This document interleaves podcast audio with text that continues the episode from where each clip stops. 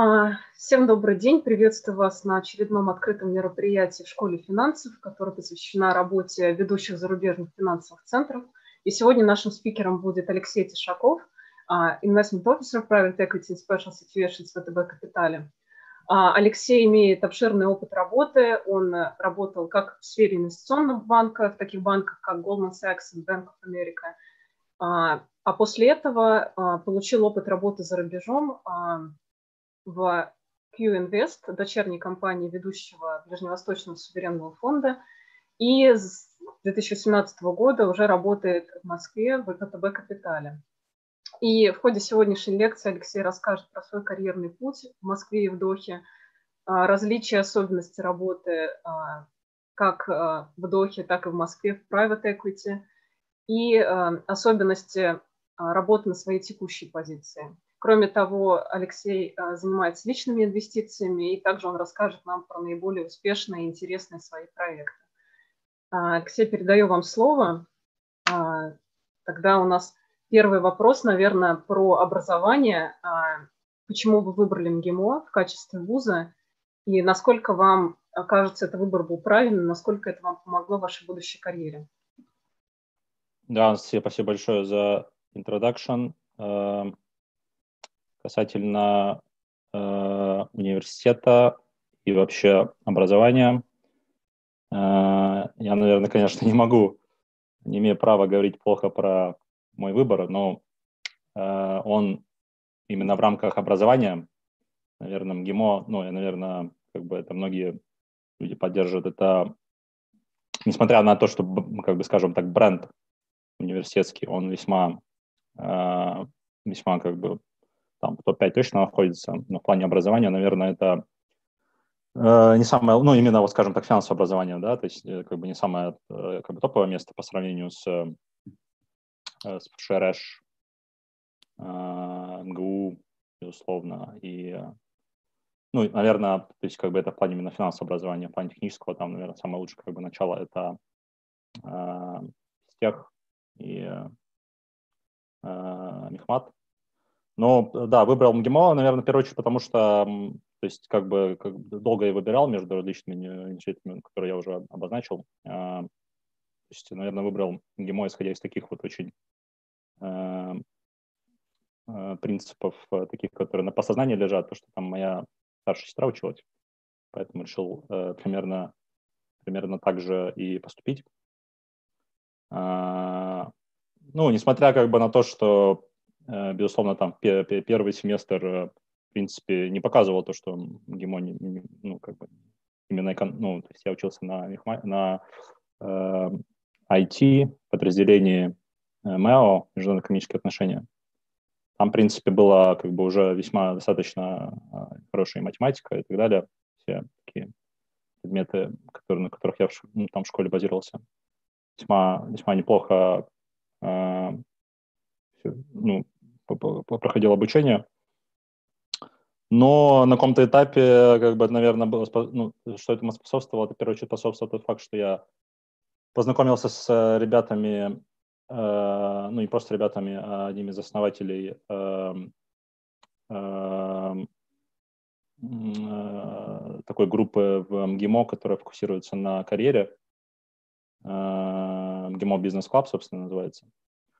А, познакомился с ребятами, которые уже были там а, на, на последних курсах, а, либо, либо еще в бакалавриате, некоторые уже в магистратуре, которые, безусловно, тогда уже там фокус их был не, на учебе, а на выборе карьеры. И там уже был ряд людей, которые уже, они уже работали, и, ну, работали там таких вот, э, там, либо Big Four, либо Big Three, и некоторые из них, ну, те, которые Big Four, безусловно, они зашли, чтобы потом попасть в IV, после этого потенциально в. Те, которые Big Three, они там, наверное, фокусировали больше на э, потенциально на силовые executives такие в качественной глобальной компании. Э, не знаю, уже я уже, наверное, слабо припомню, почему мне было все-таки интересно, интереснее э, там именно в IB, ну, честно, сложно припомнить.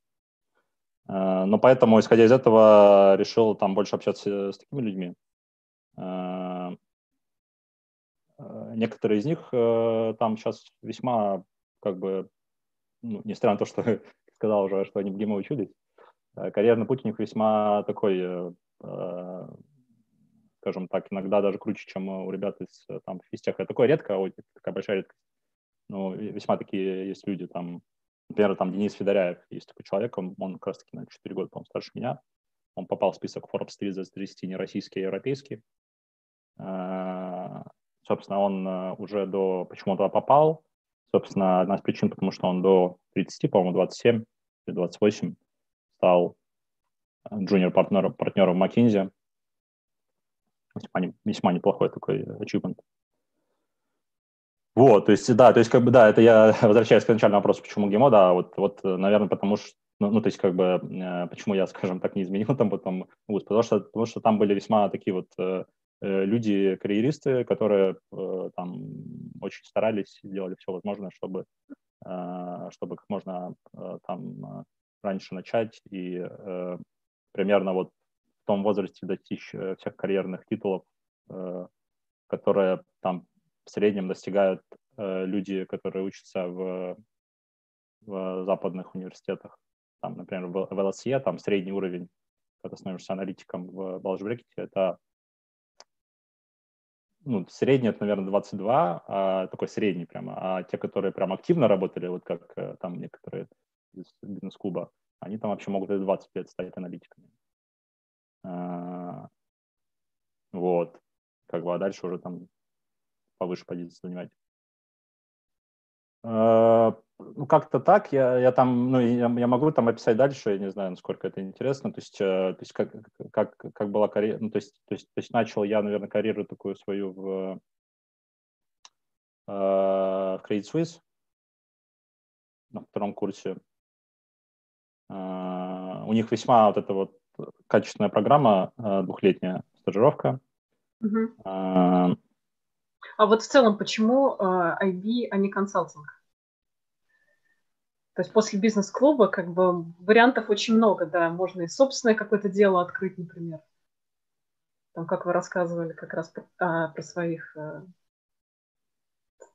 Весьма хороший вопрос, на который я, я лично пока ответа не дам. Я бы, ну, скажем так, что я бы э, я не могу как бы говорить, что я, ну, что что-то в прошлом было сделано неправильно, потому что прошлое уже не изменить, нужно только будущее смотреть. А, и поэтому я не буду говорить, что я бы, я бы там лучше пошел сейчас уже в консалтинг, а не в IB, хотя, конечно, по сознанию такие мысли иногда приходят, э, то, что потенциально э, именно карьера, то есть начинать нужно с, карьеры консультанта, потому что если просто смотреть на статистику из там, своих там, товарищей, знакомых, то те, те из них, которые начали в консалтинге, на мой взгляд, они их как бы в целом Э, value э, как э, там, специалиста и вообще как и в целом, в целом, как они достигают своих там таргетов, он, скажем так, чуть-чуть, мне кажется, ну, где-то чуть, где-то там на порядок выше, где-то, конечно, и ниже, но в среднем они, они как, как мне кажется, достигают более таких серьезных результатов, нежели чем, чем, начина, чем, чем те, которые начали, начинали карьеру в IB.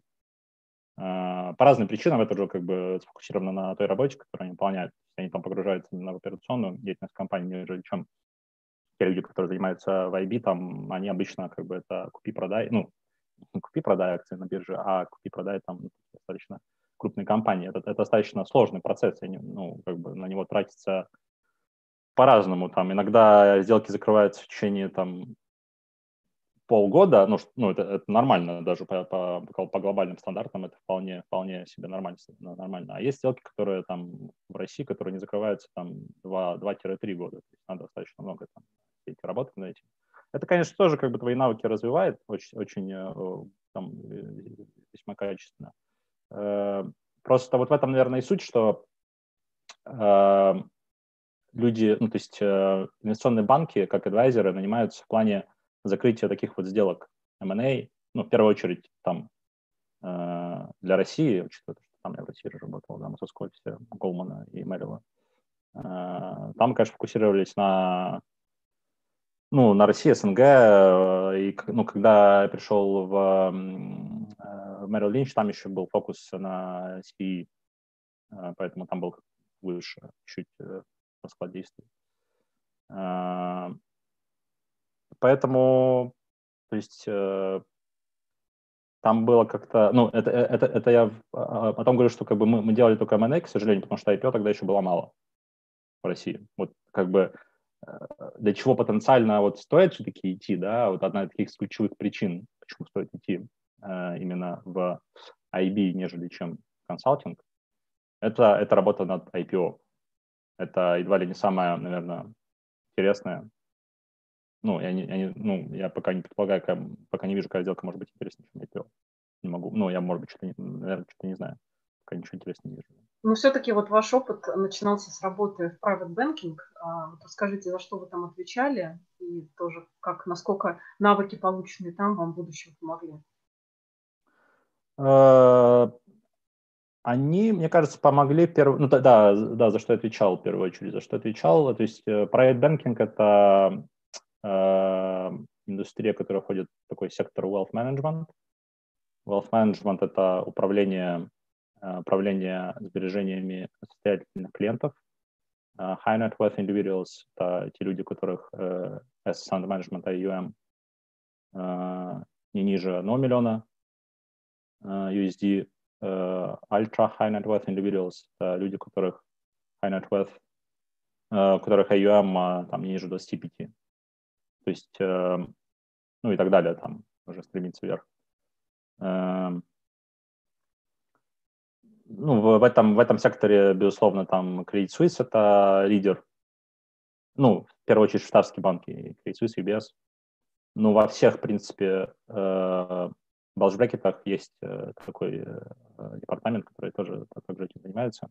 Просто, да, лидеры там оказались э, швейцарцы по понятным причинам. Ну, интересно, наверное, в первую очередь э, в том, что ты э, там активно общаешься с людьми, э, то есть, ну, зачастую как бы ты общаешься напрямую с общался напрямую с этими людьми, с ними всегда интересно общаться. Ну, как бы там предлагаете, ну, безусловно, ты, ты, ты как бы общаешься тогда, когда там, я был стажером там, я там просто помогал главному директору, который э, непосредственно уже предлагал некоторые инвестиционные идеи и анализировал все там, идеи. Э, то есть производил там более-менее там как бы ну, то есть была работа, скажем так, чуть похожая на ту, чем ты занимаешься там в банкинге на на, на начальном уровне. Примерно оценивал там, как там читал research, оценивал, как там какая там стоимость stock а текущая, которая предлагается предлагается состоятельным э, клиентам, как она будет дальше расти, там примерно оценивал э, ее доходность э, там, и так далее. А, вот как-то так. То есть начало карьеры весьма, весьма неплохое.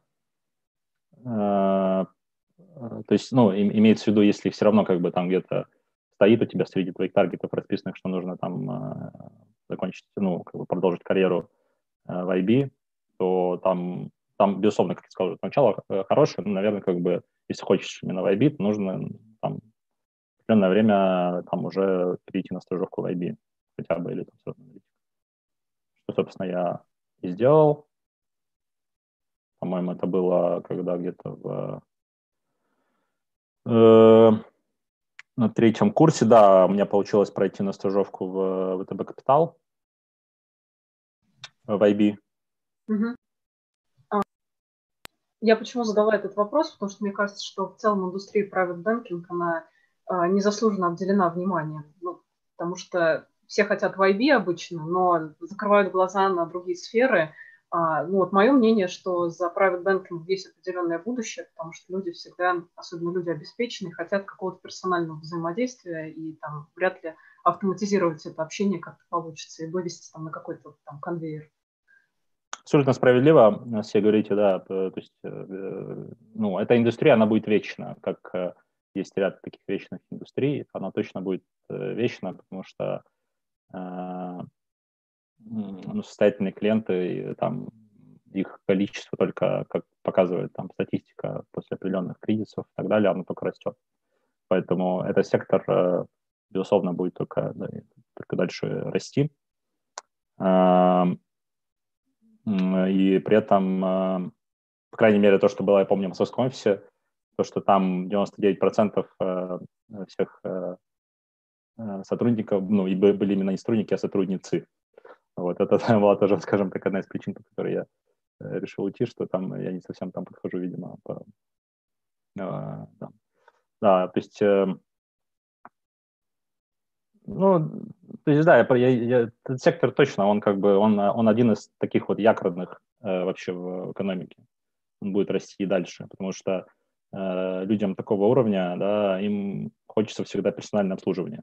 Есть это если посмотреть на уже там чуть снизиться, да, и просто посмотреть там на там, наши все банки и так далее, у них там всех там сейчас они активно тоже работают над персональным обслуживанием. То есть это некоторая такая суперначальная, это, безусловно, не для не для людей, которых, э, на которые high net worth individuals, там, но это там ну, люди, которые там 10 раз меньше, условно, да, ну, состояние. Вот на них уже тоже как-то э, все банки наши там, э, начиная там с, с ключевых э, там типа Альфа, ну, я, не, я не говорю там про, про Сбервтб, а вот такие вот типа Альфа, там Тинькофф, у них там тоже весьма как бы этот э, сектор так уже прорабатывается. Возможно, в будущем они там тоже, ну, то, что возможно, это точно знаю, что они там над этим работают, чтобы тоже сделать такой private banking. Угу. Тогда я сейчас передам слово моей коллеге школы финансов Яне Гузяковой, она тоже задаст несколько вопросов в следующем. Да, Алексей, расскажите, пожалуйста, про свой дальнейший карьерный путь. Вы сказали, что вы дальше пошли работать в ВТБ Капитал.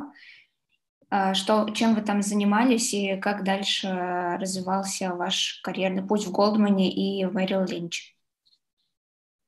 Да, ВТБ, собственно, я перешел, э, перешел, я уже забыл, это было в 2013 году, по-моему. Да, то есть я туда пришел, когда заканчивал третий курс, э, соответственно, перешел в, ну, на, на стажировку э, Fixed Term Analyst, по-моему, назывался, если не ошибаюсь. И, по-моему, я не, не, не уверен, что он сейчас также называется, я уже не, не знаю, как это называется, там как-то по-другому называется на русском уже. Эм, и в целом, э, как бы, ну, это был такой мой первый, первый опыт работы в, именно в IB, он был э, таким очень, э, скажем так, глубоким и качественным в том плане, что э, что тогда уже приходилось, тогда уже нельзя было, ну, то есть если, ну, если когда я стажировался в Credit Suisse Private Banking, там удавалось совмещать университет и, э, и работу, то есть как бы я там, ну, примерно там заканчивал университет, там, не знаю, где-то 12.00, потом сразу на работу шел, то здесь такого делать невозможно было. Э, поэтому да, активно работал. говорить про какие-то конкретные сделки, э, какие мы закрывали. Ну, там, там был как бы целый, там, там было достаточно много в тот момент сделок, я уже все не припомню. Могу, ну, то есть и я там, наверное, не, не, да, наверное, не, не имею права там всех их раскрывать. Э, помню, что работал над, в том числе над э, сделкой под потенциальной под потенциальной продажей одного актива, которым владеет, собственно, текущий у нас человек есть один, э, который основал едва ли не в первой в России то, что называется, ну, это глобально, это глобально вообще существует такой сектор, как SPAC, Special Purpose Acquisition Company. То есть это компания с, с нулевыми активами, но при этом акции, которые уже торгуются на бирже. Ну, это отдельная история, потом можно да, про это там рассказать. Это интересная весьма история, зачем это вообще дается и какая, какая у него вообще структура, цели. Вот, ну, в общем, да, это к чему-то к тому, что, то, что мы там работали над сделкой по продаже одного актива, а, собственно, человеку, который основал СПАК в России. Э, вот. Эм, э, что еще, не помню. По-моему, еще было какое-то какое IPO тогда, потому что это как раз-таки все было до введения санкций, э, к счастью. Поэтому активность была весьма-весьма высокая. Университет я уже не посещал никогда практически. Э, ну, к счастью, я успел тогда, ну, потому что в МГИМО э, ты можешь, там, есть возможность, скажем так, э, договориться с, со всеми там преподавателями, что да, у тебя вот есть работа и так далее, но единственное, с кем ты не можешь договориться, это преподаватели языков, потому что, да, это я забыл упомянуть, что ГИМО, вот э, это топ, топ of the top, наверное, среди э, университетов не только, только там российских, но и глобальных, да, по именно обучению языка. В этом, в этом больше плюс ГИМО. Вот, и там именно с, с этим были некоторые проблемы. Ну, удалось решить проблему со вторым языком, у меня был французский, э, но я успел от него отказаться э, на, на, на втором курсе. Ну, не то, что я это... Я не, я не говорю, что это хорошо, это плохо, наверное, да, потому что je, ne parle français, у меня практически французского нет, к сожалению. Э, ну, чуть остался, вот. А, вот. Ну да, Но короче. Не заменяли, да, язык? Э, нет, хотя это можно было сделать, потому что там можно учить э, и, по-моему, если не ошибаюсь, есть языки всего мира, то есть там около, там больше, больше 150-170 языков. Да, там каждый год еще есть э, такая вводная, что один язык идет, ну, как помимо французского и немецкого, как обязательный, он обычно очень нестандартный, типа греческого или польского. Норвежский там даже есть весьма, то тоже нестандартный, индерландский язык, который там, ну, те, все, все, все, кто там были в Голландии, в Амстердаме, там слышали, что он отличается там, там от немецкого на порядок. Я даже сейчас не могу представить, как. Э, вот. Да, там а, ну, абсолютно все языки да, есть. Там даже какие-то африканские есть, просто супер, э, которые я уже сейчас не припомню, к сожалению. Абсолютно все языки есть. В этом, в этом ГИМО, скажем так, хороший бренд. Эм, вот. Ну, как-то так, да. Это, это то, над чем я, собственно, работал в ВТБ. Э, пока не вели, безусловно. А, нет, как раз-таки, когда вот примерно когда ввели э, первые санкции, ну, не первые, я, уже не помню точно, какие это были санкции по России, но такие самые, самые серьезные санкции. Э, это было где-то в начале 2014 года, там примерно в январе-феврале, точно это не помню.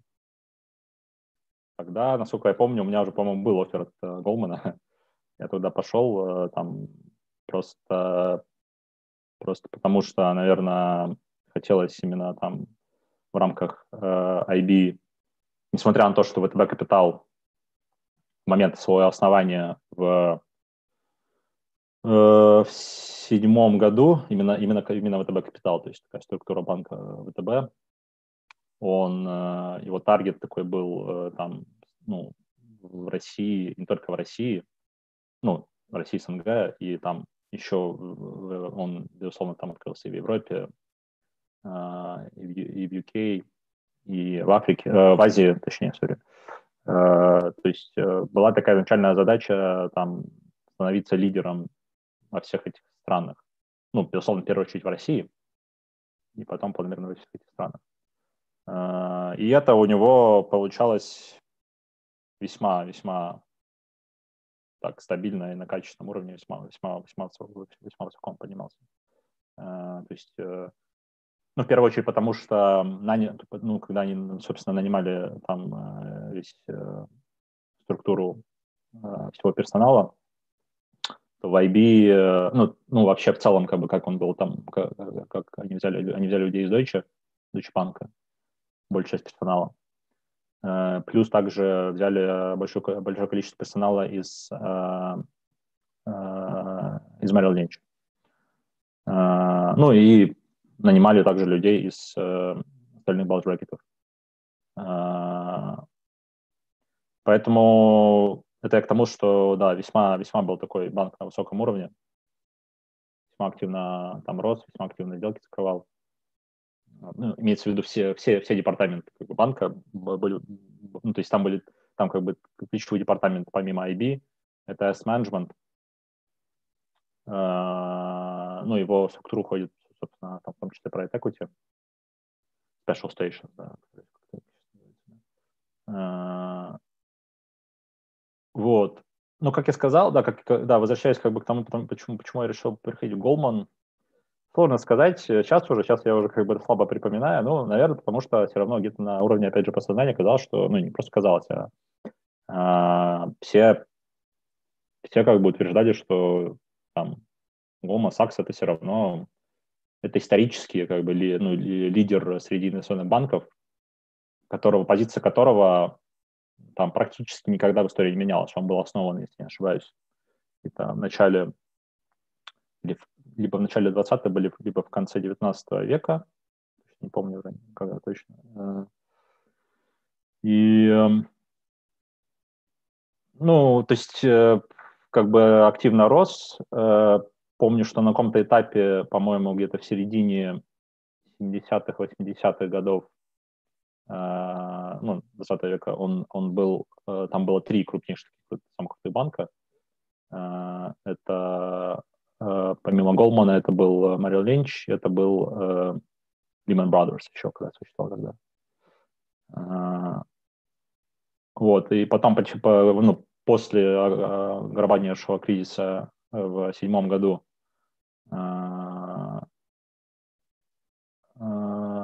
Голман был один из немногих, который удалось его пережить так весьма качественно. Мэрил Линч, к сожалению, нет. Его, ну как, его, он тоже пережил это, но его выкупил of America, поэтому он стал Bank of America Мэрил Линч. Lehman Brothers, к сожалению, ничего с ним не получилось. Ну, его там все активы выкупили там по-разному. Uh, его выкупил UK банк, самый крутой, Barclays, и еще, по-моему, Намура, если не ошибаюсь. Вот. И поэтому это, да, это к тому, да, что лидером э, все равно остался Голман, который сейчас тоже остается лидером, и, видимо, ну, как бы на, на, на всю жизнь, на всю будущее останется лидером. Вот поэтому решил пойти туда, да несмотря на то, что когда я это обсуждал, уход, мне предлагали уже тогда, ну, обсуждался с людьми из ВТБ, предлагали сделать, предлагали уже промотать на аналитика на, на четвертом курсе, но я решил отказаться, что, конечно, возможно, было и ошибка потенциально, но да, решил так. Алексей, расскажите, чем вы занимались в Голмане? В Голмане, э, в Голмане занимался так, какие у меня там были сделки? Припомнить. А, да, ну да, опять же, тоже не могу их назвать, да, э, была сделка по продаже э, активов, не, точнее, sorry, не по продаже, а наоборот, то есть мы, мы консультировали э, крупнейшего oil and gas продюсера э, в России, который хотел купить публичную компанию, э, которые были активы, ну, а компания листилась сама в Лондоне, но активы у нее были в, по-моему, как раз-таки где-то в GCC регионе, ну, Gulf Cooperation Council, это, собственно, там, Кувейт, Катар и так далее, там у него были активы, если не ошибаюсь. Работал, работал на этой сделке активно. Ну, то есть, ну, наверное, стоит ли, стоит ли описать, да, что я там конкретно делал? Ну, наверное, что собственно, чем занимается там стажер, это активное погружение в модели. А, то, есть, то есть, как бы обычно какая роль э, банка э, в таких вот такого рода уровня сделках?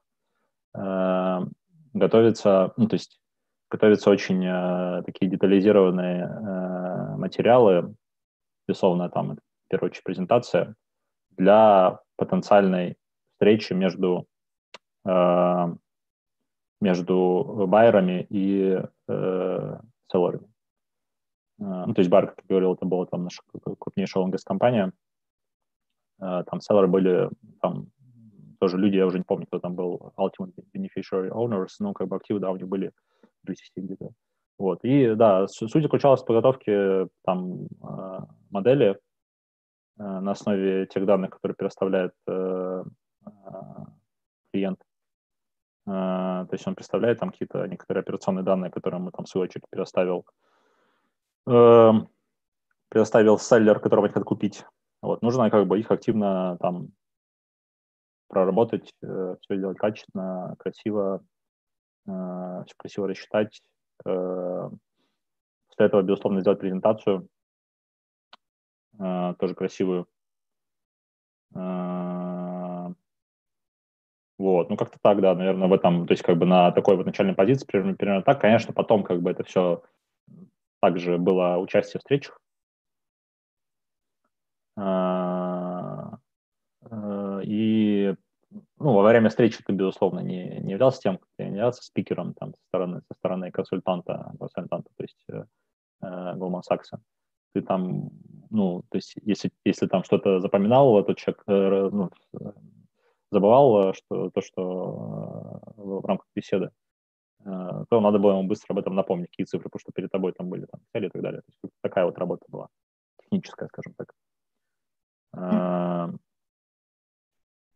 Вот. Ну, потом еще были, не, были еще интересные сделки. Еще мы были... Мы, мы как бы спали как э, corporate broker, по-моему, такая роль называется. Да, corporate broker э, одной компании, которая листится. Не буду даже называть сектор, потому что она единственная в нашей стране, поэтому все сразу разгадают. Э, вот. Тогда, я помню, да, мы активно участвовали, ну, потому что, да, это публичная компания, поэтому э, corporate broker там активно занимается как бы тем, как правильно э, организовывать э, все презентации, э, звонки с инвесторами, э, вообще все, потому что если посмотреть, просто даже там зайти на, э, на Investor Relations, э, там, на сайт любой компании, можно увидеть, насколько там, как много таких вот встреч с, с, с с инвесторами, которые инвестируют именно в публичные компании, как много она их проводит. Очень много. Особенно если это там, касается каких-то вот таких вот сценариев, э, которые вот сейчас происходят в мире. Те компании, которые на это фокусируются, они очень много таких встреч инвесторами проводят.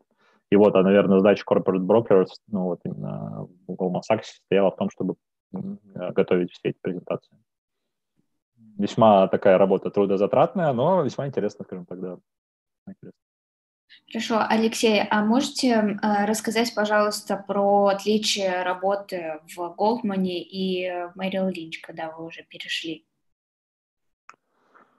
Uh, да, вопрос еще будет это припомнить хорошо, но на мой такой первичный взгляд, я бы сказал, что таких вот никаких, никаких серьезных отличий нет, я бы сказал, потому что, ну, сказал, это помимо того, что эти все э, эти два банка, они находятся в bracket, э, там, там 9 банков, они в том числе еще находятся, я бы сказал, в топ-4, это, ну, 4 американских банка, да, Goldman Sachs на первом месте, потом Morgan Stanley, JP Morgan и Bank of America Merrill Lynch.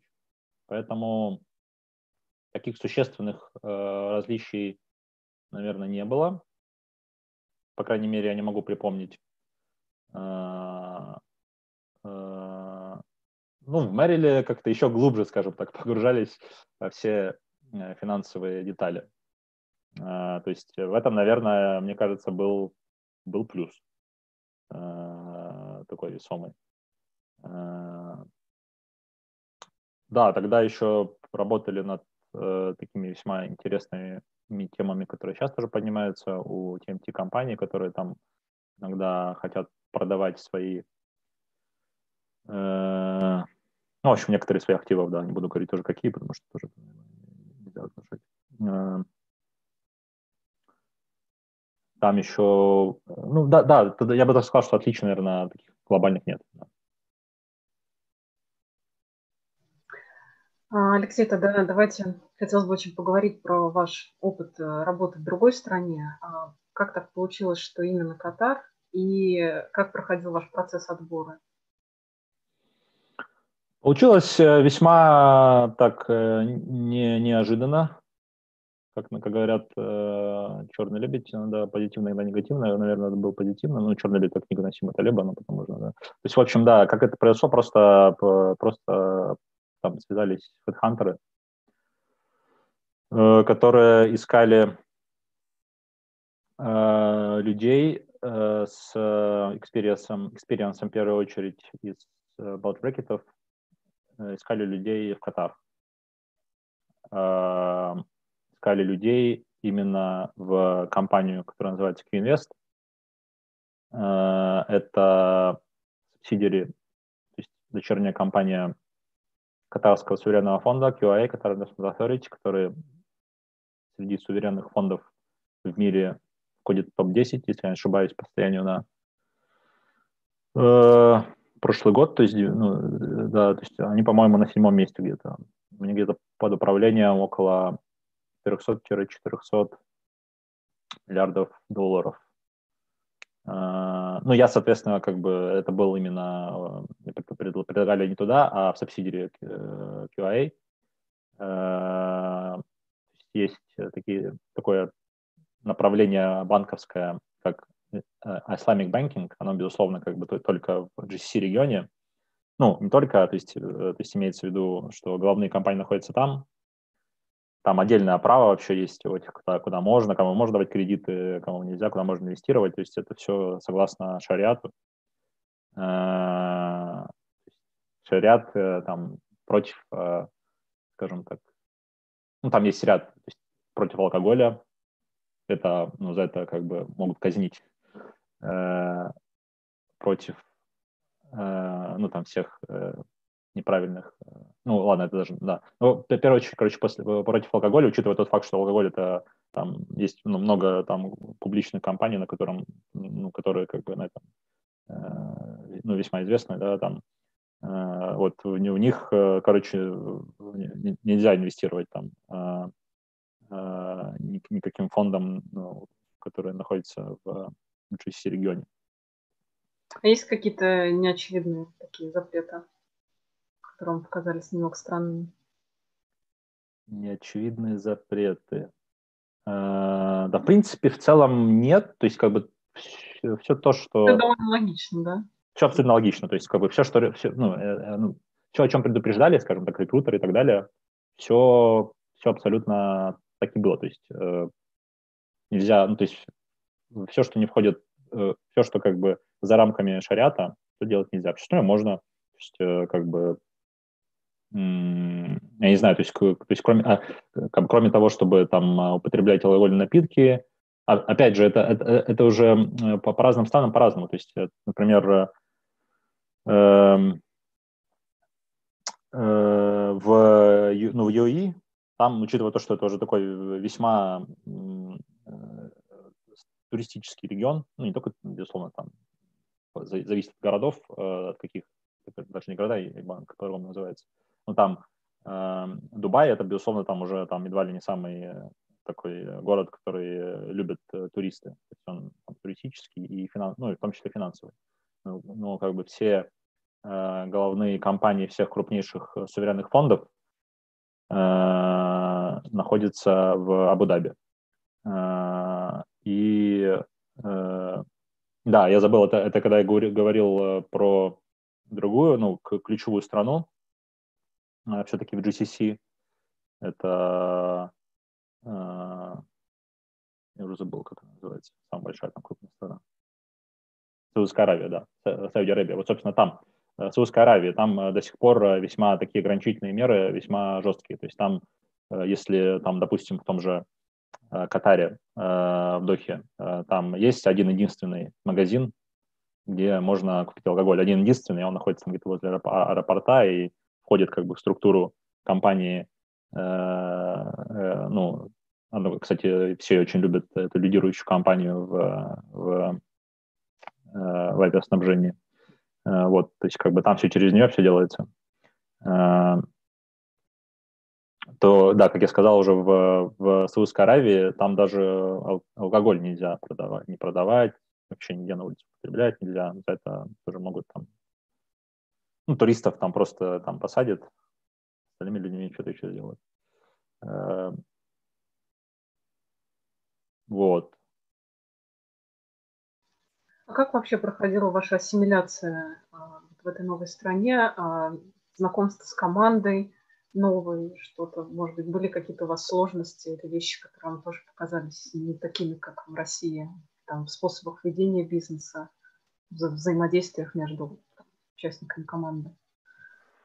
Э, ну, в первую очередь, учитывая тот фактор, что там э, э процент вот, местного населения, то есть арабов, он весьма низкий. То есть всего, если посмотреть уже по, ну, конкретно считать по, по показателям, именно в Катаре проживает население там 2-2,5 миллиона. Ну, сейчас уже, потом, я, тогда, когда я был, там было 2, сейчас, может, чуть повыше. Людей. Э, из них, э, если не ошибаюсь, только 200-250 тысяч человек – это катарцы. Весьма, весьма низко, да. Поэтому получается там где-то 12, 10-12% людей. Все остальные это, это international люди, в первую очередь европейцы, французы, итальянцы, испанцы, поляки тоже были, ну, да, весьма качественно работали, я помню. Да, кстати, они из ВТБ тоже, они до, этого, ВТБ, поляки до этого ВТБ как раз таки тоже по капитале волны с офисе работали. Вот, поэтому мы, там какой-то был коннекшн, что надо. И, э, да, потом тоже решили приехать в Катар. Э, ну, и потом американцы, безусловно, тоже там работают зачастую, учитывая то, что там 0% tax rate, и они на этом как бы весьма, весьма неплохо поднимают свой кэп когда просто переезжают. Эм, вот, то есть э, как-то, то есть, да, это, это, это к чему? Да, да, это к тому, что в основном, э, в основном там э, international, все employees, процент, процент катарцев там был, ну, весьма низкий. Там в нашей команде, состоящей из всего инвесте, работало около 250 человек, но это, это вся команда, там фронт-офис где-то 150 человек, и та команда, в которой я работал, э, это прямые инвестиции, собственно, э, это было где-то около человек 20-30. Э, вот из них там, ну, где-то человек 5, наверное, только были, были, были катарцы, все остальные приезжие. Это способствовало тому, что весьма было интересно, ну, как бы так вот на каждодневной основе общаться с, там, с людьми со всего мира одновременно. Вот так вот это, это всегда интересно ты сразу как бы узнаешь их э, там менталитет, э, как бы их э, в целом, как они, как они общаются. И, ну, в первую очередь, наверное, все-таки надо, да, мы фокусируемся на, как бы, на работе, на карьере, как бы видно, как они работают. Я тогда заметил, что вот итальянец, с которым мы там очень активно активно так э, сдружились даже, ну, я, ну, честно, сдружились. Э, он, я видел, что он был такой очень, э более такой, не то чтобы сфокусирован, не, ну, не знаю, как это правильно назвать, или, наверное, глубинный. Он иногда даже глубже погружал, погружался в какие-то вещи, чем, не то, что даже, я просто думал, что я вроде там поработал в инвестбанках, где еще можно чему научиться. Вот оказывается, что там были люди, которые он до этого работал эм, э, в нашем главном, ну не в нашем, а глобальном главном израильском банке, скажем так. Э, вот. Э, и, ну, это я говорю израильском, потому что, нет, это, это был даже банк покруче, покруче банк Баладжбекета, он, я забыл уже, это какой был банк, к сожалению, ну, в общем, да, весьма, весьма тоже качественный, вот, и он там иногда меня самого чему-то учил, Э, ну, мы там были на одной позиции, мы, мы туда пришли на, на синие, на, по-моему, на старших аналитиков, да, потом нас продали до associate, там пришли на одну позицию. Ну да, от него было тоже чему-то поучиться. Там, безусловно, было чему поучиться и от э, француза, и от испанца. Там тоже были такие супер, э, супер детейл ребята. Тоже глубоко погружались в анализ вообще всего, что можно. Э, и да, при этом также отдыхали иногда тоже так весьма, э, весьма получше, чем я, да. Э, вот, поэтому, э, поэтому да, вот, вот, наверное, первые, первые там три месяца я точно получал огромное удовольствие от того, что приехал в Катар, огромнейшее, потому что, да, ну, был, был как бы, ну, в первую очередь Катар сам, да, он с первого взгляда кажется прекраснейшей страной, Э, опять же, только когда ты при, при, прилетаешь там на, на интервью и там работаешь первые несколько месяцев, вот мне лично, да, казалось, прекрасная страна, там, там как бы все супер чисто, все очень красиво организовано, потому что, по сути, там тут же та, та же Доха, э, ну, ей 50 э, лет где-то, 50-60, то есть, ну, то есть в целом всему, всему этому региону ему примерно, примерно столько лет, потому что он, он собственно, так вот активно этот GC регион начал расти, только когда там нашли э, нефть и, э, и газ. Ну, для, для Дохи, э, э, ну, э, для Катара в целом, это же лидер по количеству э, газа э, в мире выше, чем Россия. Ну, на первом месте вообще, Россия потом на втором месте. Э, поэтому, как бы, сама, как бы, страна, она такая весьма э, еще не органи... ну, то есть, как бы, не, не организованная, не продвинутая, к сожалению, когда ты уже в нее поглубже погружаешься. То есть, то есть видно, что, что там, как бы, да, все, все первоначально красиво, вроде бы. Потом понимаешь, что это все пустыня, к сожалению. Э, все, что там, как бы, вроде как есть какие-то деревья, на самом деле они деревья настоящие, они там просто посажены где-то в одном месте, и, и вряд ли они будут там активно расти, потому что это пустыня, там не та почва, чтобы, чтобы росли. А какой там ритм жизни? Более такой тусовочный или более спокойный там в целом у города? А, скорее, скорее спокойный. Есть э, э, как, как, наверное, он в целом устроен, что там есть я уже, я уже, к сожалению, там все чуть подзабыл, как это все называется. Ну вот э, в самой Дохе там есть, э, скажем так, сектор, где находятся все офисы, ну, э, область, область города, где находятся все офисы. Есть область, как бы, где все живут. Область, где, где, где все живут, это Мария, по-моему, Мария, Мария Бич как-то так, я, я, я уже забыл, кстати, как все называется. Это все как бы там вокруг, вокруг моря, просто такой как бы прекрасный остров. Э, и там находятся все такие весьма э, ну, качественные там, э, дома и так далее, там, там, где все живут. Получается, это к тому, что как бы жизнь, жизнь вся вот так вот, то есть они все, при, все, все работники там работают из офиса, ну, сейчас, конечно, нет, но ну, как бы тогда все работают из офиса, который находится в одном регионе, и в, и в этом регионе городском там вообще ничего нету, ни, ни, практически там никаких мест, куда сходить когда вот все приезжают э, там э, вечером уже, э, ну, именно люди постарше, помладше, они, конечно, хотят работать допоздна.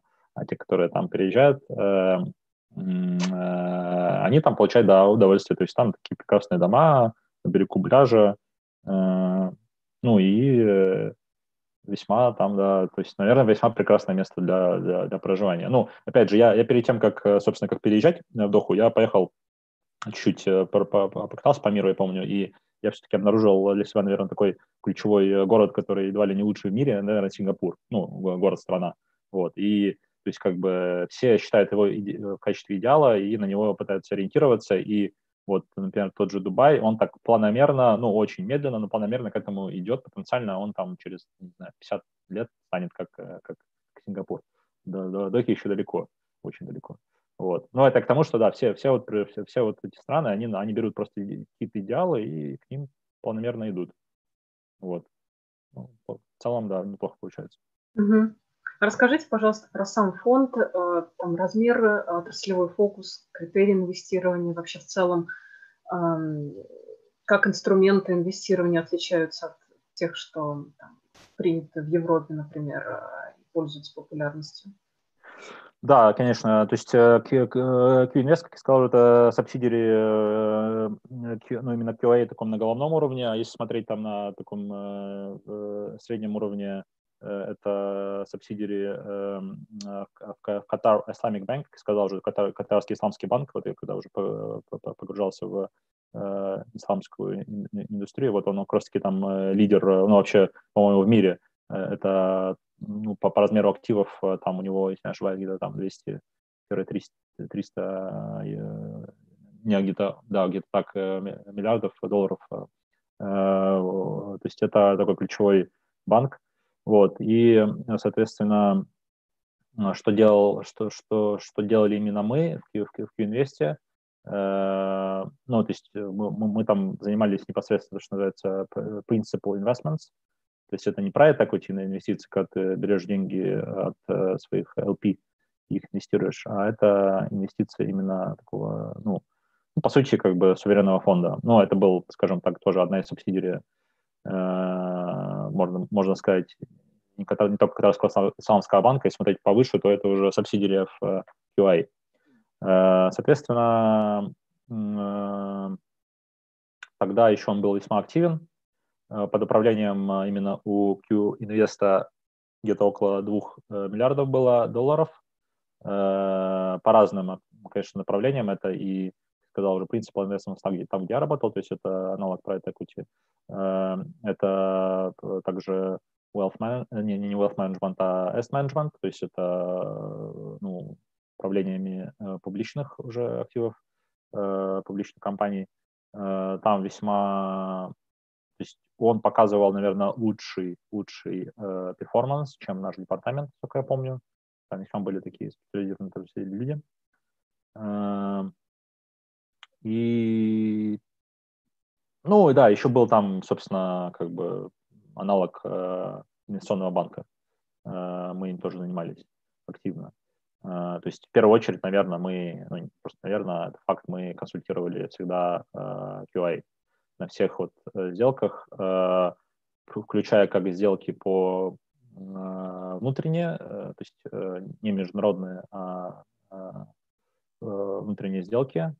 Э, то есть э, еще, еще, еще чуть как бы отойду назад, я забыл упомянуть про то, что там, э, как, как и в России, к сожалению, так и в Катаре ввели санкции такие очень, я бы сказал, что они повлияли на Катар еще, например, хуже, чем они повлияли на Россию, потому что они были введены, если не ошибаюсь, в 2017 году, где-то в конце года. Не в конце, а где-то в а, июле-августе где-то 2017 года они были введены.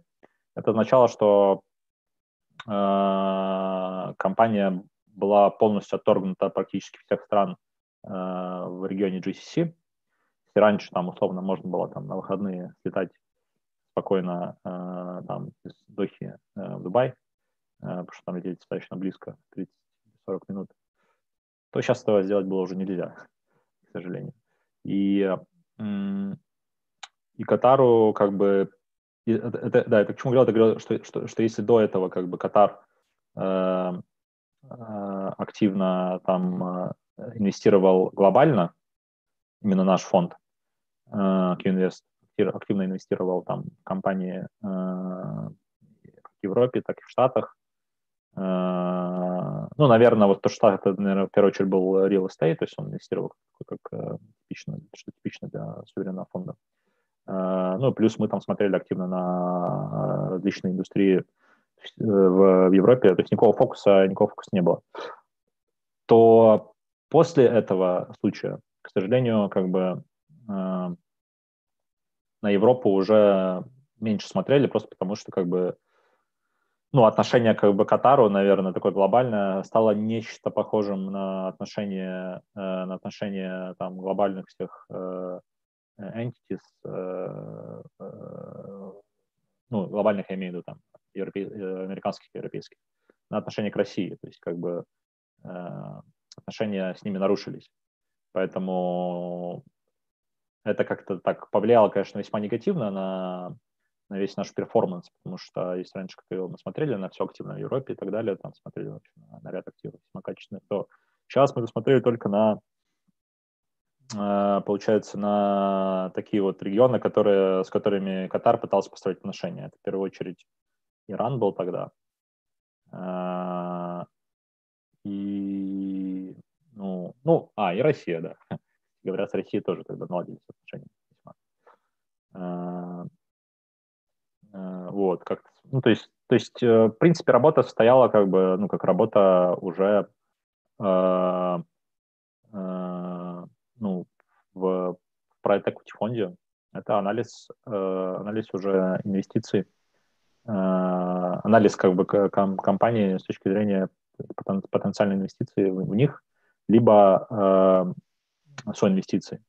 Если говорить конкретно, как бы на что вот, чем я конкретно занимался, такие вот ключевые, такие самые, самые красивые сделки, это, наверное, была сделка, которая вот уже практически, вот без шуток, она до момента введения санкций против Катара, она практически, мы, мы уже практически деньги перечисляли. То есть документы все были подписаны, э, SPA, SHA, э, все там э, документы абсолютно были подписаны. Э, это была, э, это мы покупали я сейчас уже могу говорить, потому что это, это, это, это, это можно уже говорить, это соглашается. Это покупали франшизу, э, франшизу э, Папа Джонс э, в регионе GCC. Э, то есть весьма была интересная сделка. Именно тогда она, наверное, как бы там меня чуть сфокусировала на том секторе, на котором сейчас фокусировалась, на QSR секторе, это Quick Service Restaurants, э, которые там, ну, наверное, вечные и весьма. Все мы всегда будем хотеть ходить э, в там, кто, кто как кто Burger King, а кто там в KFC, а кто там в, я надеюсь, Додо Пиццу. Э, э, то есть тогда эта сделка практически, как я сказал, уже закрылась. У меня такое, да, появилось такое весьма позитивное в целом впечатление об этом секторе, когда я это глубоко проанализировал. Э, то есть, э, э, ну, то есть мы там через весь процесс проходили, да, то есть этот процесс начинался там с первичного анализа всего рынка, QSR, то есть по разным источникам этот рынок анализировали. То есть, безусловно, все эти данные там есть в различных отчетах э, аналитических, э, в, в, в отчетах, э, которые готовят Bulge Bracket и их research департаменты, там в ну, просто в медиа, безусловно, тоже есть много чего интересного, различных отчетов и анализа рынка. Ну и плюс там есть как бы компании, ну в том числе Big, Big Three, которые готовят все эти вот э, аналитические отчеты э, на самом таком глубоком уровне. Э, ну и самое, нет, я, я, я все-таки до сих пор считаю, что самый такой, самый качественный отчет можно найти в initiation report, initiation, initiation, initiation coverage report, это тот, который, когда компания становится публичной, для нее все, все там банки готовят такую отчетность, ну, research департамент всех банков готовят такую отчетность, вот там, мне кажется, больше всего такой конкретной информации, которая тебя интересует, как инвестора потенциального. Эм, то есть, да, это, это, это, вот занимались этим, э, занимался этим, в том числе также мы привлекали экспертное мнение. э, человека, который, по-моему, если не ошибаюсь, он как раз-таки был э, главой не, не Папа Джонс, по-моему, то ли по-моему, Доминос, он был главой, э, э, главой франчайзи. Не, я, я, ну, в общем, я забыл, то ли он был главой франчайзи, франчайзи, то ли он был, уже непосредственно работал именно в, Dodo, в Domino's э, Global, то есть холдинговой компании и франчайзора. Вот мы с ними, я помню, консультировались, там, общались по поводу вообще там, долгосрочных, ну, в целом по поводу его как бы видения э, ну, скорее не долгосрочных, а нам, нам важно было там горизонт 3-5 лет, потому что мы э, в этом горизонте, на это, в этом горизонте смотрим все инвестиции, планируем выход и в таком горизонте. Э, вот. Э, и, ну, и там, безусловно, due, due diligence сделали, там очень такой активный все компании. Э, по-моему, мы тогда, не помню, мы, а, да, мы тогда все-таки еще, еще ездили и Кувейт, потому что главное, потому что компания э, находится в Кувейте сама, которая, э, которая владеет э, брендом Папа Джонс. Вот. Ну, то есть, да, и внутри, как бы, внутри, безусловно, внутри Q-инвеста нам нужно было проходить все инвестиционные комитеты, поэтому там готовилось огромное количество различных презентаций и, и моделей. Ну, то есть, это, скажем так, возвращало к работе в IB. Работа была примерно такая, потому что надо было сделать примерно то, что хотят, э, не то, что хотят, а то, о чем, скажем так, договорились между собой э, э, buyer и seller, скажем так. То есть надо было, ну, потому что они изначально, ну, безусловно, надо было, как сказал, что там due, diligence провести, чтобы не было никаких рисков, чтобы они что, там, где-то не договорили и так далее. Но в целом, как бы, все делается в, со- в соответствии примерно с тем, о чем договорились э, там, люди наверху. Вот, Были... еще, да. Да, еще, извини, что перебиваю, мне еще понравилась просто сделка, я помню, э, мне понравилась сделка весьма, вот эта, та, которая мне больше впала в душу, скажем так, это сделка, эм, когда мы становились LP, ну, Limited Partners, э, в, эм, структуру э, структуру нашего самого главного, собственно, я считаю, самого уважаемого инвестора в России, э, Юрия Мильнера. Э, есть и Global, у него есть весьма такая, ну, всем известная, наверное, такой фонд, едва ли не, не самый э, не самый крутой фонд, зарегистрированный в России. Э, не, sorry, не в России, я в US, но как бы основателем его был русский человек, который, ну и при этом этот фонд инвестирует во все глобальные компании. Посмотреть там, ну, он там был одним, одним из лид-инвесторов, там, Instacart, да, который там сейчас показывает взрывной рост и так далее. В общем, да, это к тому, что мы там участвовали как LP, э, как Limited Partners, Э, вот, это было тоже очень интересно. Когда он инвестировал в Заеми. Заеми это, э, если не ошибаюсь, это точно там где-то в топ-3 э, производителей смартфонов. Ну, китайских. Вот сейчас таким остается, по-моему. Вот, это тоже была очень интересная сделка, да, которую мы, к счастью, закрыли, успели закрыть до, до санкций. Я еще хотела спросить, были ли у вас э, за время работы какие-то такие личные, может быть, ошибки или трудности, с которыми вам пришлось столкнуться, как вот вы их преодолевали и какие выводы для себя сделали? То есть не именно какие-то проблемы в компании, да, когда там получается сделка по каким-то причинам в целом, а вот именно какие-то ваши, может быть, ошибки. Ну, чтобы просто тоже ребята там понимали, с чем могут столкнуться и как потом а, делать выводы из этого. А, ну, ошибки, на мой, э, не только личные, мне кажется, а такой целый ряд, они случаются с человеком весьма регулярно. Главное о них учиться. А, если говорить про конкретные мои ошибки, ну, наверное, были только такие ошибки, когда вот, ну, это, это ошибки, не знаю, они, они, они, наверное, связаны с тем, как ты свой день строишь. Вот, к сожалению, то есть когда ты как бы перерабатываешь, у тебя, да, энергия чуть-чуть уже падает. Но это такой уже как бы вопрос более даже не знаю, как описать, можно потом да, чуть попозже про это поговорить, потому что там отдельная по поводу этого тема есть. Но, в общем, да, нужно правильно свое время как бы прогнозировать и строить, строить вот когда ты работаешь, особенно вот на, на таких вот э, позициях аналитика, ассоциата, в вот, вот, ну, либо в инвестиционных банках, либо в таких вот структурах типа Квинвеста, там нужно правильно очень свое время прогнозировать. Наверное, главное, что нужно, это в порядок дня как бы расписать вот, вот, вот, вот прям с первого дня. Ну, то есть э, время, когда ты ложишься, э, когда ты просыпаешься, время, когда ты ложишься спать. Там желательно, чтобы это было там, ну, лучше не меньше 6 часов. Ну, как бы в идеале это, конечно, там 7-8, но на тех позициях там, конечно, так не получается, поэтому ты там э, лучше 6 часов, чтобы не было потом никаких там проблем с здоровьем не возникало. Э, и да, вот, вот, вот, вот как бы поставить, например, такой алгоритм действий, что ты там просыпаешься, ну, как, как, как тебе удобно, ты можешь либо просыпаться там позже, там, я не знаю, в 9-10, э, спать поздно, там, в час ночи, в 2, в 2, в 2 3 ночи. Но лучше, как бы, да, быть э, там не совой, а забыл как то Ну, в общем, просыпаться пораньше, да, то есть там в 5-6, э, вот, и ложиться там в 12. Вот это, вот это в идеале.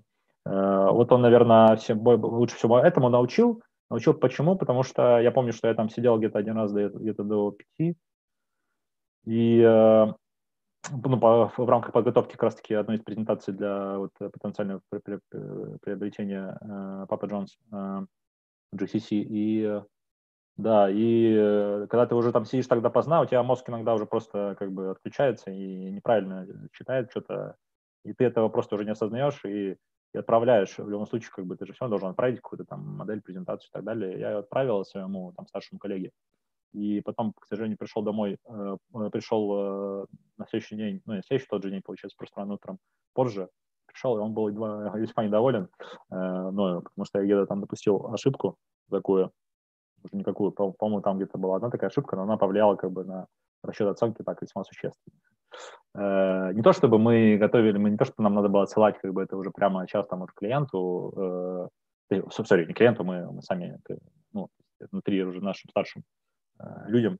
Э, но это было, да, как-то так э, неприятно, это так, но это хорошо учит всегда, как бы главное этого делать ошибки, что надо все делать как-то более эффективно, там,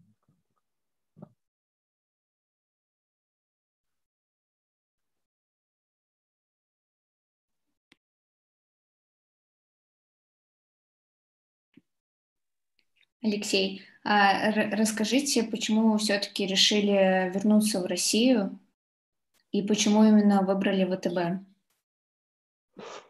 Э, да, вопрос хороший, который мне многие его задавали, ну, точнее, э, не, задавали, а говорили, что не стоит этого делать, когда я это активно вопрос задал. Ну, э, такой вопрос был, наверное, в целом психологический, мне кажется. Мне все-таки, я понял, что я там не, не совсем мне там комфортно жить в этой, в Катаре, в Дохе, особенно когда там ввели санкции, когда там нельзя было особенно э, там, путешествовать свободно и так далее. Вот в целом, а, какие перспективы private equity в Дохе? Здесь немножко возвращаясь э, к той работе. А, они, то есть, э, ну, а, опять же, да, это вот если говорить уже конкретно, это там, к сожалению, нет, наверное, потенциально не будет private equity таких вот типичных, да, то, то, то, то есть те, которые привлекают деньги э, от, от limited partners, э, а там, там вот эти вот, ну, то, что называется SWF, Sovereign Wealth Fund, вот они там, ну, ну, как они есть, так они, ну, то есть я говорю сейчас не, не, не про Q-Invest, а про Qatar Investment Authority, он, как, как и есть сейчас там, да, в топ-10 крупнейших суверенных фондов в мире, он такими останется точно, там собственно, э, ряд моих товарищей, э, коллег, точнее, бывших инвесторов, они перешли туда работать. Э, ну, в первую очередь, безусловно, катарец, у него больше шансов прийти работать. Эм, вот, то есть, как бы, с ними точно, как бы, контакт там всегда надо поддерживать, потому что они таких вот крупных сделках, глобальных в том числе, они зачастую там участвуют как ну, не, не lead-инвесторы, а со-инвесторы, э, то есть когда их, там, ну, скажем так, привлекает кто-то, э, но зато они увеличивают как бы ticket, что называется, ticket, э, на порядок. И это как бы способствует тому, что сделка становится такой весьма качественной, крупной, например, какие-то при сделки. Вот. Э, ну, QA, э, там все, все его там точно знают по тому факту, что он участвовал там в SPO, SPO э, нашего лидера в Oil и ну, в Газпроме, то есть это публичная сделка была. Он участвовал также в, он был инвестором в, в питерский аэропорт. Кстати, вместе, ну, то есть в ВТБ, ВТБ департамент Infrastructure Capital Project Finance его привлек, тоже, тоже есть и какие-то еще там были сделки, э, которые фокусировались на России. Э, ну, активная была, безусловно, там с ними коммуникация, там, ну, с моей стороны, там, в рамках других э, тем. Активно она сейчас идет. Но все-таки вы выбрали Россию, выбрали ВТБ. Да, то есть, как я вот начинал до этого, то есть я все равно почувствовал некоторые такие уже э, личностные темы, ну, личностные имеется в виду там какие-то такие вот внутренние эмоциональные темы, что я не могу находиться, не могу находиться в Катаре долго, просто я там, ну, нечего там делать э, абсолютно на свободные, свободные дни. Э, поэтому таким самым оптимальным вариантом я видел там, наверное, возвращение. Ну, то есть я смотрел разные варианты, там кто-то говорил, ну, поезжай в Дубай дальше, э, либо поезжай в Европу. Э, как раз-таки э, ну, первая инвестиция, которую я сделал, свою личную, там, ну, потом дальше быстренько обсудим, как раз-таки человек, который, ну, один из основателей, он, собственно, и там, работал в Capital Private Equity Special Stations, вот, и ну и когда мы с ним просто обсуждали эти темы э, касательно того, что я там хочу возвращаться потенциально, он, он, он предложил, почему бы, почему бы не как-то про это equity. Ну, я про это и подумал.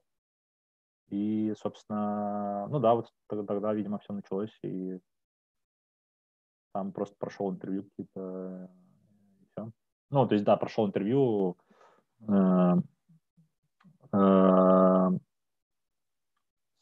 ну, там, как бы, в принципе, со, ну, там, со всеми людьми, начиная с уровня, не помню, по-моему, с директора, а, плюс там свою, ну, рассмотрел как бы там, ну, сценарий инвестиции, а, то есть там, ну, то есть как бы дали компанию, и надо проанализировать, стоит ли мне инвестировать или нет. Вот, и как бы, да, все, все, все интервью тогда были там ну, через, э, через Zoom, к сожалению, а, да, через Zoom, по-моему. Тогда уже я там достаточно близко познакомился со, со всем этим.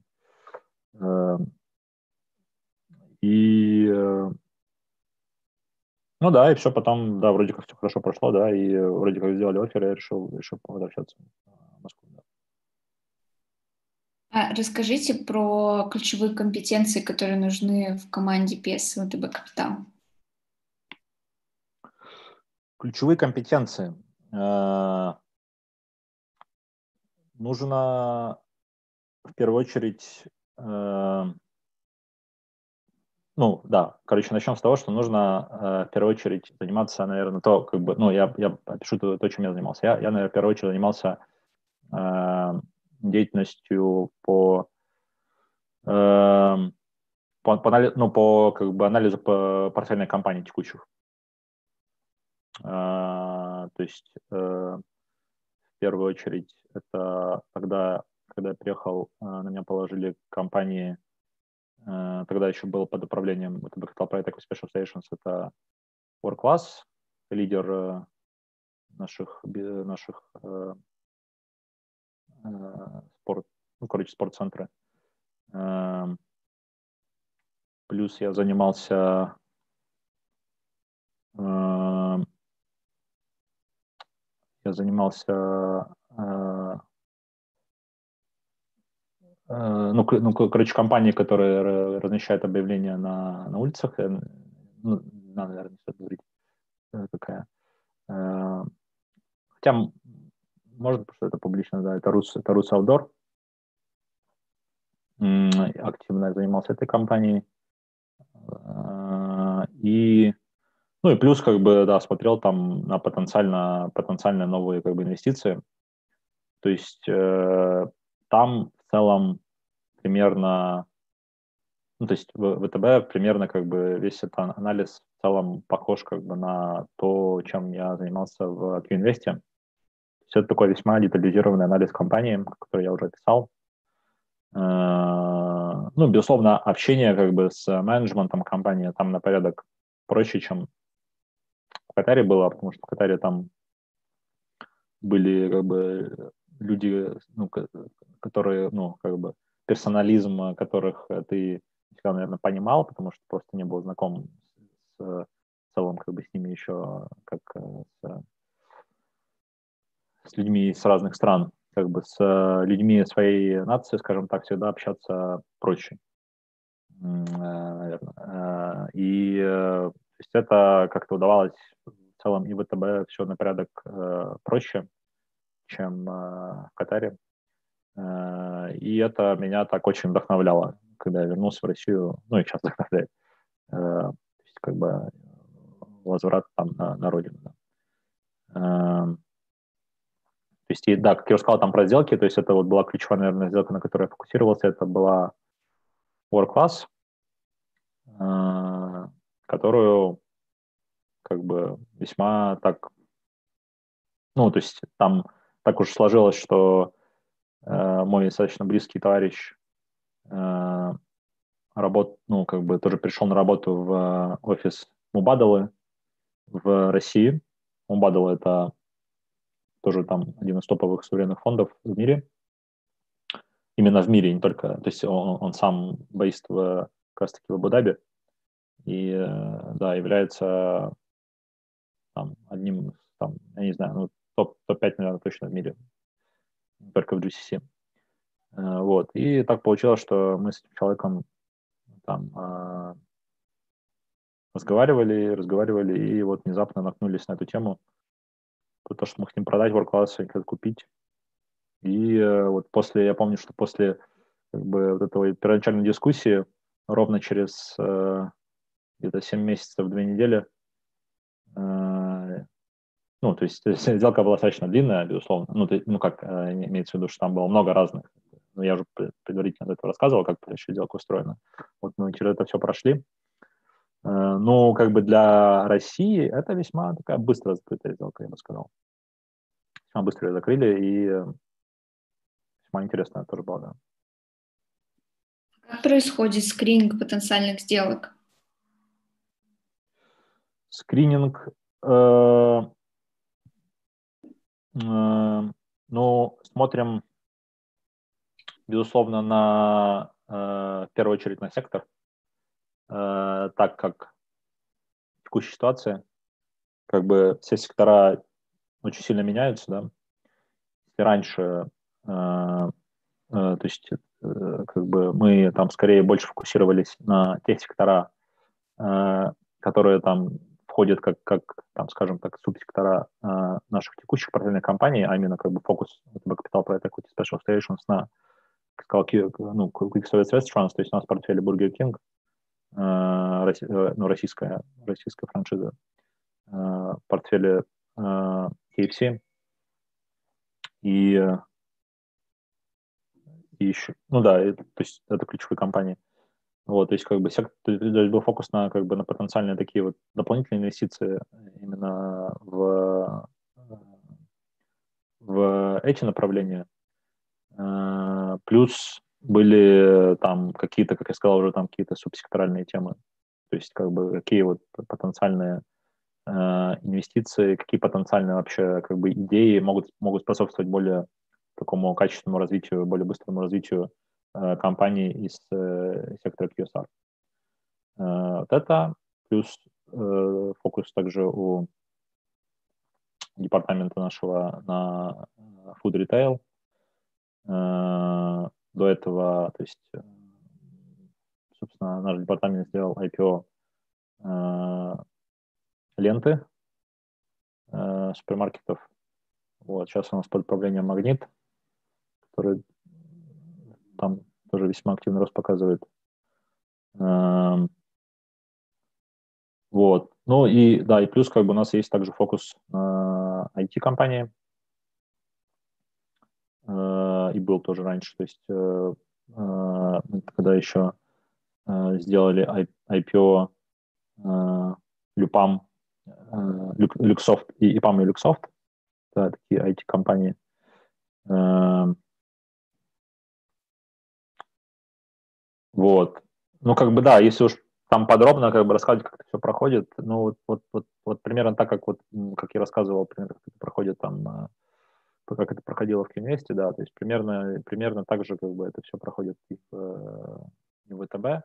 Ну, плюс, безусловно, ну, это Backstop Product Special Stations. Ну, плюс, безусловно, сейчас мы также смотрим дополнительно на то, как это то, как потенциально как бы компания в рамках, в рамках приобретения ее акций, э, то, как она повлияет на э, экосистему всего ВТБ. То есть мы смотрим уже скорее зачастую не как инвестиции, а как, как, как бы некоторый такой субсегмент, который повлияет на будущий рост всего ВТБ как экосистемы.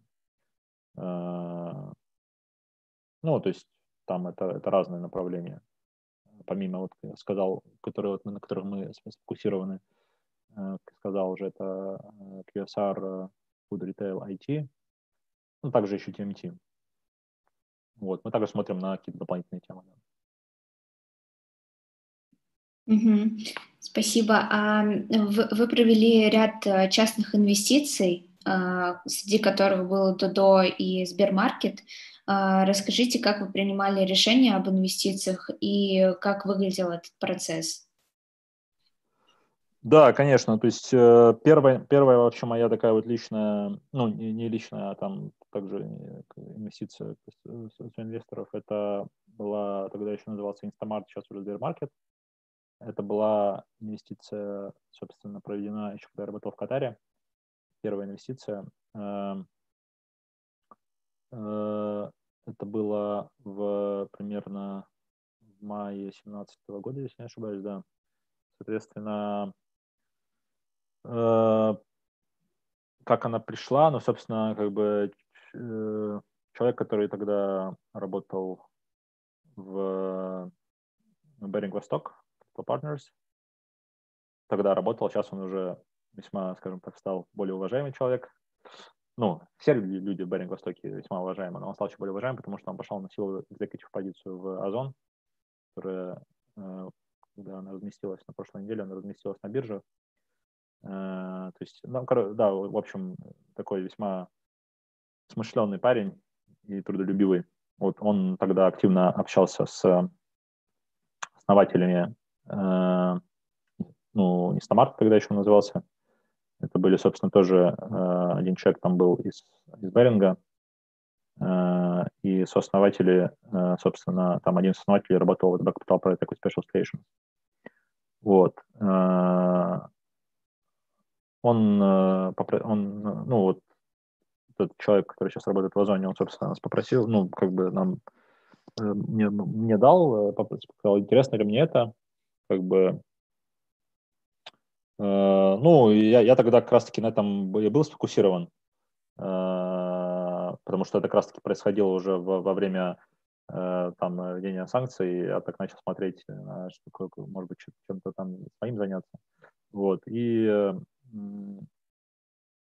активно погрузились там с в первую очередь вот с, с, с итальянцем, по которого я рассказывал, которого я считал таким э, человеком, который на каких-то на, на каких-то там позициях более, более аналитичен, чем я, более, более там глубоко погружается в аналитику, чем я. Вот, как бы, поэтому я ему там доверял зачастую больше, чем себе.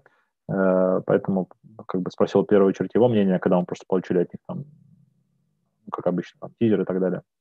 Вот, и э, ну, процесс как бы был такой абсолютно типичный, я бы сказал, э, процессу э, ну, для когда глобальный какой-то PE-фонд смотрит на инвестиции. То есть мы, несмотря на то, что это были наши личные инвестиции, мы, мы к ним подходили абсолютно так же, как, как, как мы бы подходили, если бы мы там, анализировали какую-то инвестицию там, в Private Equity. Соответственно, мы писали NDA, после этого получили там, достаточно уже более подробную, глубокую презентацию компании, модель,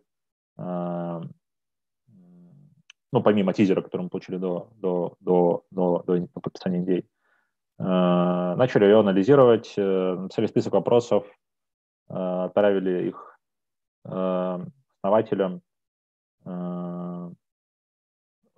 вот, и так далее. То есть, то есть как бы в конце, ну, потом, я помню, по, по, тогда еще полетел один раз в Москву, встретился с основателями, и, ну, спросил у них там какие-то еще такие более ключевые вопросы и уже не только, это уже вопросы касались не самой, не самой компании, а уже как бы структуризации сделки.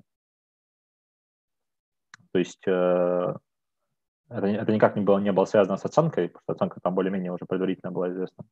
Это было связано уже там с э, правами, которые мы будем иметь э, после подписания там э, документа SPA. То есть мы, мы, мы должны, же, должны были также подписывать SHA текущий, э, Shareholder Agreement, в котором есть там различные э, ключевые такие пункты. Ну, там, я думаю, они там всем, э, всем инвесторам они известны, там ключевые, которые интересны там, э, для инвесторов, это права tag-along, то есть это означает, что если какой-то из э, инвесторов там нашел покупателя, то он на свои акции, ну, хочет их продать, нашел покупателя, то он должен также в первую очередь предложить Э, точнее, э, это как бы по-другому называется, это рофор э, там называется, ну, как бы это когда он должен в первую очередь предложить как бы на, на продажу свое, ну, как бы текущим инвесторам. Вот. А along это что мы, как, как люди, как, как инвесторы, имеем право участвовать в потенциальной продаже другими, другими инвесторами, если мы хотим продать. Вот, то есть, да, то есть это, да, это я говорил к тому, что Э, смотрели, как бы дискутировали, дискутировали как бы с основателями по поводу вот, э, всех, всех вот legal и э, структурных вопросов. Вот. Ну, в итоге вроде все, все согласовали и да, подписали, деньги перевели. Так, собственно, сделка и закрылась. А вы в настоящее время являетесь консультантом проектом Droids Labs. Расскажите подробнее, пожалуйста, о проекте и какую роль вы играете в нем.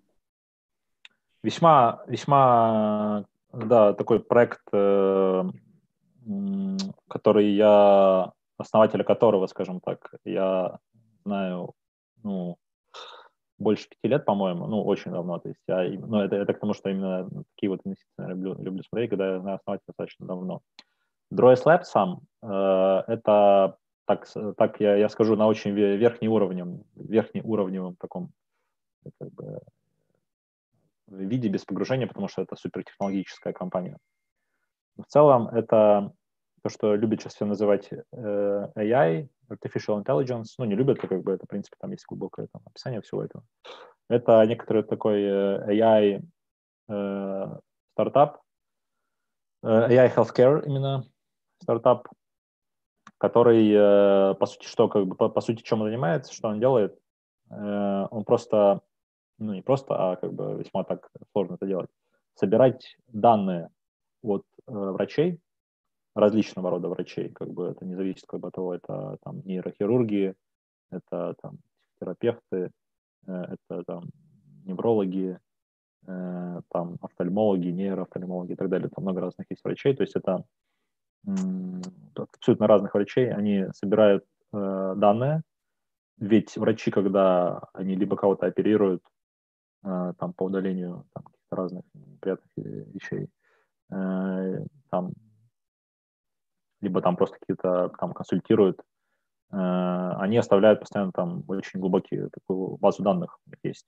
Ну, там она обычно как бы по-разному зависит от, от, от клиники, какого на уровня. Там кто-то до сих пор это, особенно в нашей клинике, кто-то это пишет на бумаге, э, там а кто-то уже переходит, э, ну, и, наверное, все замечали, что как бы, да, когда он пишет, мне вообще непонятно, что он пишет. То есть кто-то уже переходит на, как бы, на компьютеры. Э, ну, кто-то, а большая, большая часть мира уже, безусловно, это все как бы, в компьютерах. Э, то есть, как бы, и что делает эта компания? Она просто собирает огромную базу данных, вот так вот, там, с компьютеров, по, сейчас по большей части. Ее так очень активно, как бы, там, прорабатывают достаточно такую систему, систему данных, уже там зачастую они облачные, и она их активно анализирует, Э, таким образом, чтобы можно было, исходя из э, таких вот э, симптомов, выявить болезнь. Вот из любых симптомов, там, которые наблюдаются. Там, я не знаю, кашель там какой-то и так далее. То есть определить, что там... Ну, конечно же, они не могут определить, что у человека ковид, к сожалению. Но они могут определить там другие болезни. То есть такая как бы вот весьма технологичная э, система, которая как бы если смотреть чисто вот из, из, из, из идей, как бы из идеи, весьма, весьма как бы качественная, качественная идея, которая в будущем там точно пригодится. Э, Ее будут использовать как бы все, все, все медицинские центры, Помимо этого, там, безусловно, первый как бы для него таргет, таргет как бы клиент – это страховые компании, наверное, которые там им, им, ведь тоже перед тем, как э, перед тем, как как бы определять, у человека действительно произошла какая-то там проблема с здоровьем там, или даже жизнью, ему нужно как бы выявить, э, там, попадает ли это там под все там, показатели там, да, здравоохранения. Вот э, Droids Labs им это там прекрасно помогает. А, хотелось бы еще поговорить про ваше свободное время и там состояние именно внутреннее, как бы ваше, как вы а, заряжаетесь энергией, а, как такая напряженная работа в IB там по много часов влияла, влияла на ваше здоровье, как там, ну, что, как вы поддерживали себя в форме, чтобы продолжать э, перформить и добиваться таких результатов? Э, ну, э, то есть сейчас, когда время уже есть, это, безусловно, безусловно, спорт в первую очередь. То есть спорт, вряд ли есть какая-то замена спорту, потому что только в рамках, мне кажется, там просто, ну, любого вида спорта, всем, всем интересно, там, всем людям интересны разные виды спорта, кому-то там плавание, там, кому-то просто тренажерный зал, кому-то бег э, и так далее. Просто это едва ли не единственная такая тема, которая, ну, помимо еще медитации, которую я так э, пока еще не, не, не научился, но вот спорт, во время спорта у тебя действительно мозг, э, как бы работа мозга так отключается, ну, тоже в положительном плане, то есть он как бы как, как э, работа компьютера отключается, вот ты нажимаешь там отключить, потому что ты как бы вообще перестаешь чем-то думать, э, вот, и мозг оставляется. Поэтому спорт это, наверное, такое ключевое, что нужно. На него не всегда хватает время, ну, хотя бы там, э, там два часа, там, э, там не знаю, э, три раза, четыре раза в неделю, это вообще замечательно, что мозг будет еще лучше потом работать. Э, то есть это в первую очередь. Э, каждый там по-разному его делает, кто-то там до, ну, с утра, там, кто-то вечером, это уже как бы вне зависимости от всех там своих привычки, и э, привычка никак не влияет на, на качество, скажем так, исполнения. Вот. Эм, тогда я помню, когда я работал в IB, когда начинал, там нет, там таком вообще речи не шло, к сожалению, э, никогда. Э, то есть, э, ну, редко там только на выходных мы могли там в общежитии с ребятами, там у нас было пара, парочку тренажеров, можно было в общежитии МГИМО это сделать. Как бы, да, сейчас как бы на это время есть, безусловно. То есть, это, это, это, это первое. Э, ну, наверное, как бы еще стоит, э, по крайней мере, один выходной день э, в неделю делать. Вот если раньше как бы этого, это было сложно сделать, потому что банкиры там работали зачастую как бы ежедневно, даже в субботу, которая там по еврейским законам шаббат шалом, да, нельзя там работать этот день вообще, то нам, мы, нам приходилось работать. То сейчас Э, хотя бы, хотя, хотя бы один день, э, наверное, стоит выделять э, такого полноценного отдыха, который просто там также поспособствует твоей большей, ну, не гиперактивности, гиперактивность – это плохо. Это есть такой синдром СДВГ, который не стоит, не стоит как бы себе его как-то развивать. Но да, поможет как бы более активной работе в будущем.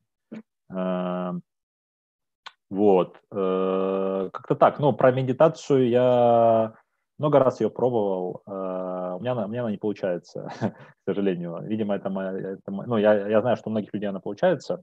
Все ее занимаются. Э, ну, не все, большая часть. Просто она ведь заключается в том, чтобы отключить свой мозг, ничего не делая, да, полностью. Я, я, к сожалению, там, через 3 минуты засыпаю. Поэтому я, у меня она не работает. Э, но, может быть, э, ну не может быть, а ей точно можно научиться, я просто этого не делаю. А, насколько я помню, вы оставляли какую-то историю на конец разговора, как раз когда мы про это начнем говорить. Историю на конец разговора, э, я уже забыл, какую. Это про часы как раз про там, режим работы. А, да часы режим работы. Ну, то есть, как бы, если конкретно мой, то, наверное, ну, то есть, наверное, как бы, то есть просыпаться, ну, у меня лично такая привычка уже просыпаться рано. Ну, как, э, то есть, э, не рано, как праздно, ну, где-то там ну, в 6.30 просыпаться, э, там, там делать быструю зарядку, идти в зал, после этого приходить и активно работать. Э, ну, то есть там работать там где-то начиная там с 9, э, ну, как бы уже, ну, если там конкретно каких, по каким-то задачам, это надо работать там до, до не знаю, 21-22 точно.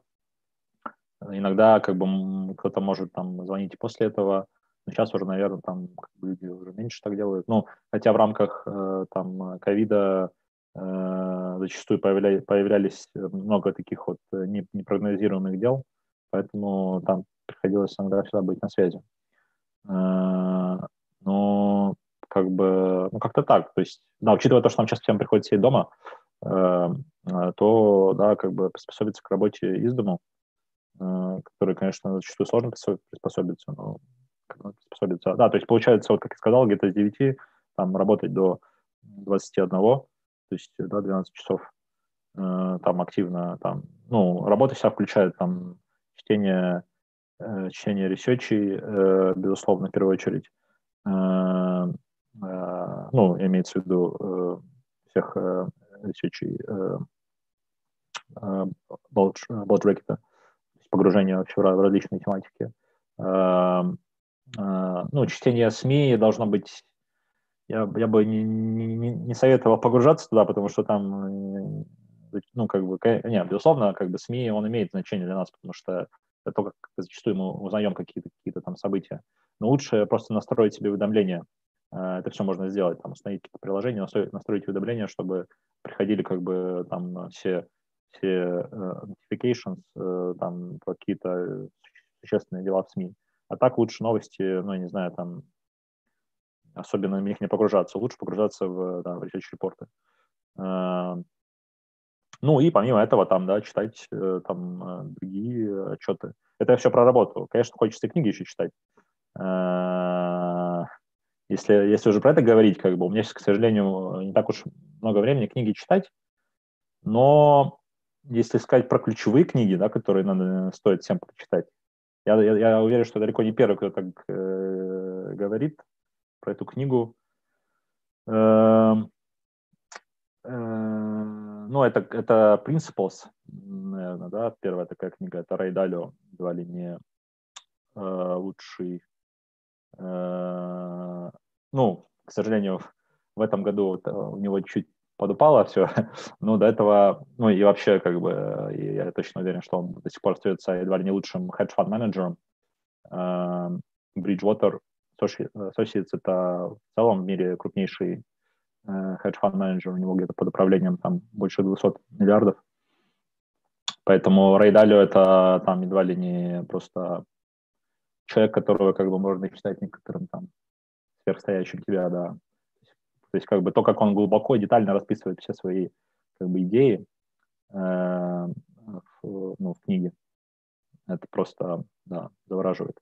Э, и и как бы ты начинаешь как-то им тоже, да, подчиняться этим идеям, ну, в позитивном плане. Э, там какие еще книги? Ну, опять же, это из тех, которые я раньше прочитал. Сейчас, к сожалению, у меня не так, нет, не так много времени их читать. Э, хорошая, ну, я уже упоминал про, про «Черный лебедь», про, про «Black Swan» Насима Талеба. Она тоже весьма интересная, особенно учитывая тот факт, что Насим Талеб э, человек, который работал в Lehman Brothers, то есть он у него такой абсолютно, ну, он работал тоже то есть э, торговал э, акциями на фондовой бирже, тоже хедж-фанд менеджер. Эм, вот. Какая там еще книга? А, еще книга основателя Blackstone, э, Шварцмана. Забыл, как называется. The Winner, The Winner Takes It All, или как-то так я забыл, может быть, по-другому. Тоже хорошая книга. Тогда завершая наш разговор, хотелось бы спросить вас, какой бы вы совет а, дали бы молодым специалистам, которые начинают карьеру в финансах? Вот, куда желаю. Э, ну, помимо того, что работать, э, работать, так скажем, постоянно над всем, наверное, сложно что-то что дать. Ну, э, наверное, если говорить про студентов, то надо активно, активно вот ходить на все мероприятия, которые организовывают э, э, все, собственно, балджбрекеты, они все организовывают такие, такие мероприятия в университетах. Э, вот мне кажется, это такой главный, э, ну, ну, вот ходить на такие мероприятия, где там просто собираются там э, директоры, там, э, э сотрудники уровня там, директоров, MD и так далее. Вот э, обязательно ходить на эти мероприятия. Э, там можно сразу получать такой адвайс от людей. Там.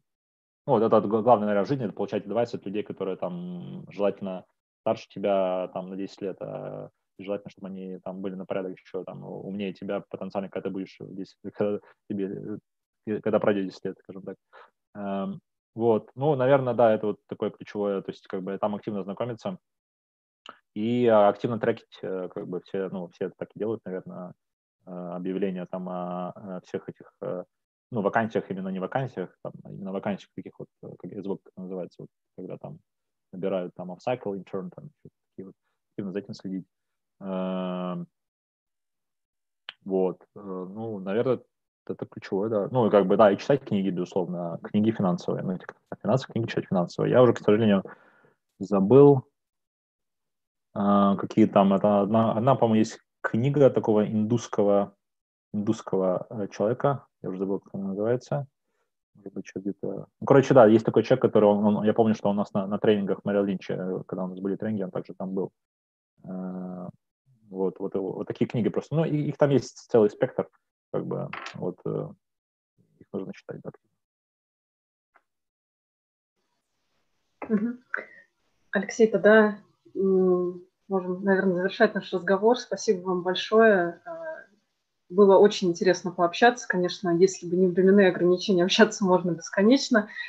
Правда, очень интересно, да. И а, от всех слушателей, да, выражаю вам спасибо. Спасибо, что нашли время пообщаться. И будем рады видеть вас снова.